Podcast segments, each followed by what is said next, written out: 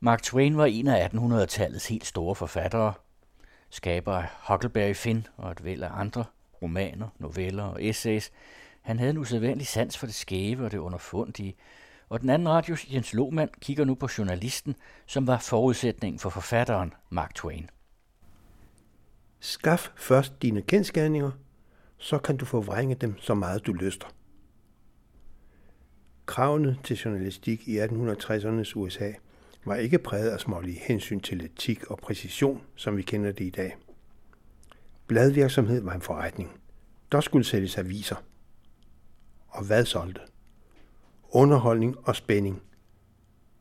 Baseret på kendskærninger.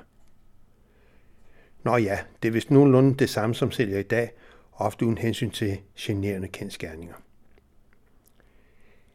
Det var, hvad den 26-årige Samuel Langhorn Clemens lærte, da han til den fyrstelige hyre af 25 dollar om ugen i 1862 fik tilbudt jobbet som reporter på en af de lokale aviser i den sprudlende og kaotiske sølvmineby Virginia City i det fjerne, næsten ubefolkede Nevada. 25 dollar om ugen. Det virkede som oppustet luksus, en formue, et syndigt og øsselt spild af penge, mindedes han 10 år senere. Det var nu ikke trang til at skrive, der fik ham til at sige ja til jobbet på Territorial Enterprise, men ren og skær nød. Han havde brug for pengene. Han var flad efter at have knoklet med at skovle og knuse sølvholdige sten dag ud og dag ind, uden at tjene noget videre. Desuden brød han sig ikke meget om hårdt fysisk arbejde. Redaktøren må have set noget i den unge mand, der efter eget udsagn så herrens ud. Noget landlig, i skjorteærmer, blød hat, blå uldskjorte, bukserne stoppet ned i et par langskaftede støvler, skæg ned midt på livet, og den evindelige revolver i bæltet.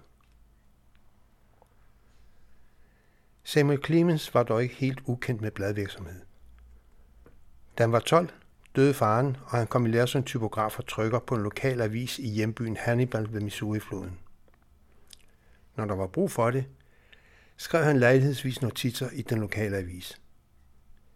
Efterhånden tog han arbejde som typograf og trykker i andre byer, indtil han i 1857 får hyre som låsmedhjælper på en af Mississippi-flodens utallige hjuldampere. Da borgerkrigen bryder ud i 1861, melder han sig som frivillig til sydstaternes hær og holder i to uger. Så går turen vestpå sammen med broren Orion, er præsident Abraham Lincoln er blevet udnævnt til højre hånd for den nye guvernør i territoriet Nevada. Eventyr, rigdom og muligheder venter. Men virkeligheden viser sig barskere end ventet. Og langt mere spændende og interessant skal det vise sig, end jagten på sølv til fordel for jagten på historie. Ejeren og chefredaktøren på Enterprise satte sine nye medarbejdere i gang med at samle historier fra byens gader og barer. Han gav mig den besked, at jeg skulle gå rundt i byen og udspørge alle mulige folk om alt muligt.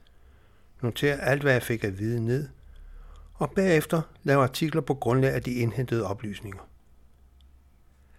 Altså kendskærningerne. Ikke rygter eller slader. I første omgang kom der ikke meget ud af det. Den første dag træskede han rundt i timevis. Jeg spurgte alle, jeg mødte, trættede enhver med min pladsomhed, og kom til sidst til det bedrøvelige resultat, at der var ingen, der kunne sige mig noget, noterede han 10 år senere i bogen Roughing It. Den nyansatte journalist lærte, at han skulle bygge videre på de oplysninger, han indsamlede, bruge sin fantasi, hvad han i sandhed gjorde.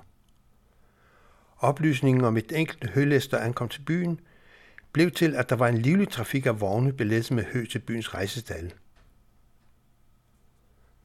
Snart blev den unge journalist kendt og populær i byen for sine underholdende historier og kommentarer. I begyndelsen af 1863 begyndte han at skrive under mærket Mark Twain, som han hentede fra sin tid som lås på Mississippi.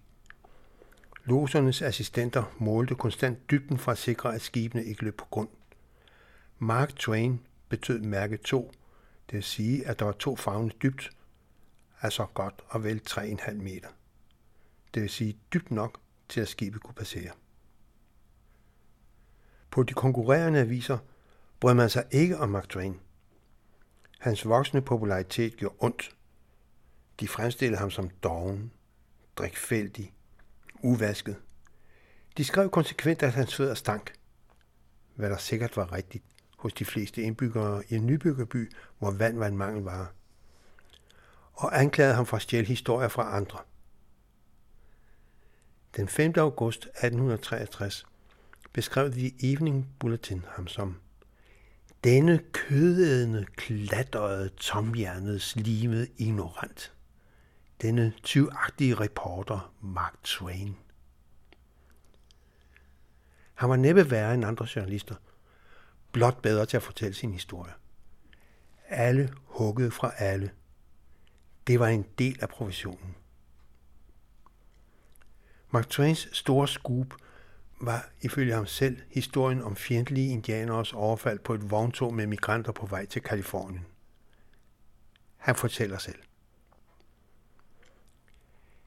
Lidt før aften opdagede jeg nogle vogne fulde af migranter, der slog lejr på pladsen, og fik at vide, at de nylig var kommet igennem nogle fjendtlige indianerstammer og var blevet overfaldet og ilde medtaget.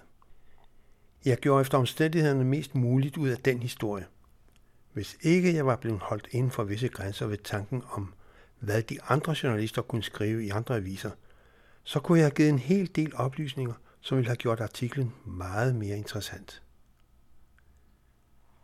I midlertid fik jeg at vide, at en af vognene skulle til Kalifornien, og stillede derfor ejeren en række nærgående spørgsmål. Hans svar var korte og genævne, men så meget fik jeg dog ud af ham, at han ganske bestemt rejste samme aften – han ville altså ikke være i byen næste dag, og ville altså ikke være i stand til at protestere mod min fremstilling. Og hvorfor skulle man ikke benytte sig af lejligheden til at komme et godt hestehoved foran alle de andre blade? Deres journalister kunne ikke kontrollere mig. Manden selv og alle hans rejsende var væk, når bladet kom ud.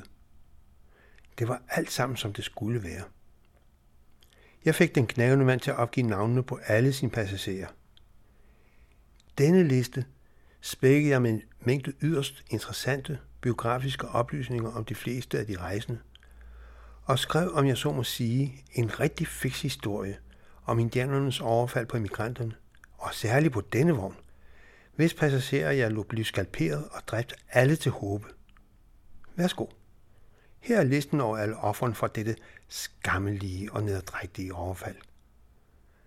Takket være vores udmærkede forbindelser er vi i stand til at supplere den med en mængde biografiske oplysninger. Denne artikel har endnu ikke haft sit sidestykke i Virginias journalistik. Min to spalter var fyldt. Da jeg læste dem i bladet om morgenen, havde jeg en følelse af, at jeg endelig var kommet på min rette hylde. Jeg blev enig med mig selv om, at det et blad behøver er nyheder, sensationelle nyheder, og jeg følte, at jeg sad inde med ganske særlige evner til at skaffe sådan. Der var ingen tvivl om Mark Twains evner til som journalist og redaktør at skabe nyheder ud af næsten ingenting. Han var en mester i overdrivelser, underfundighed og ofte også skarpe iagtagelser. Men det skete, at han gik over stregen. Det skete, da han i maj 1864 i fuldskab skrev en kommentar om en indsamling, som byens damer foretog til fordel for de syge og sårede i borgerkrigen, og fornærmede damerne groft.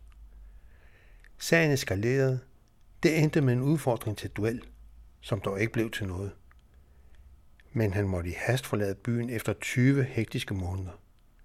Han ankom som Samuel L. Clemens og forlod den som Mark Twain.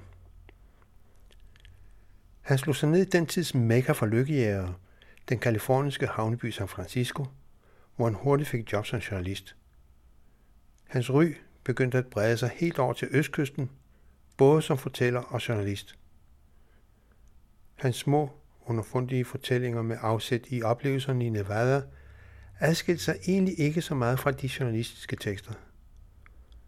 Han tog afsæt i virkelige begivenheder og personer og byggede så videre på dem. Han forvrængede egentlig ikke, men tolkede og fremhævede det, han fandt vigtigt for historien. Og det er jo dybest set det, alle vi journalister og forfattere gør. Og men måske ikke så radikal som Mark Twain. Mark Twain repræsenterer på mange måder den første generation af moderne journalister i USA. Langt fra alle hans journalistiske tekster er præget af overdrivelser og påfund. Hans journalistik spændte fra det næsten opdigtede over en tidlig New Journalism og en gonzo journalistik, som Hunter S. Thompson undskyld mig kendt, til det savlige. Et af hans største scoops var beretningen om brødrene Henry og Samuel Fergusons 43 dage i åben båd på Stillehavet i 1866, efter deres skib var brudt i brand og sunket. De var de eneste overlevende. To andre både forsvandt. Mark Twain var på Honolulu på vej ud på en længere reportagerejse over Stillehavet, da han hørte om de to brødre. Han fik fat i dem, hørte og nedskrev deres historie, som vagte sensation i hele USA. For Mark Twain selv var historien ikke blot endnu en journalistisk historie. Den var især et litterært værk. Han betegner selv Letter from Honolulu, Burning of the Clipper Ship Hornet at Sea, som sin litterære debut. For Mark Twain var journalistik nemlig en litterær genre, ligesom den er det for den kolumbianske nobelpristager Gabriel Garcia Marquez. Men for Mark Twain var anerkendelsen som litterær person vigtig. Efter min mening, skrev han i et essay i 1900, kan en person, der publicerer ting i en almindelig avis, ikke gøre krav på at blive anerkendt som en litterær person. Han må hæve sig over det. Han må udkomme i et magasin. Dette syn afspejler ganske godt det almindelige syn på dagbladet som mere taglige og grove, ofte præget af dårligt sprog og manipulerende historier, og på magasiner, der gjorde meget ud at have kvalitet, at bringe tekster af anerkendte forfattere og opdage nye, kort sagt at være seriøse. For forfattere i USA var det vigtigt at udkomme i et magasin, helst et af de rigtig fine på Østkysten. Mark Twain blev der rift om. Han blev populær og anerkendt som forfatter, som litterær person. Men før litteraturen kom journalistikken. I begyndelsen var journalistikken. Så kom litteraturen. Det var Jens Lohmann, der præsenterede Mark Twain som journalist.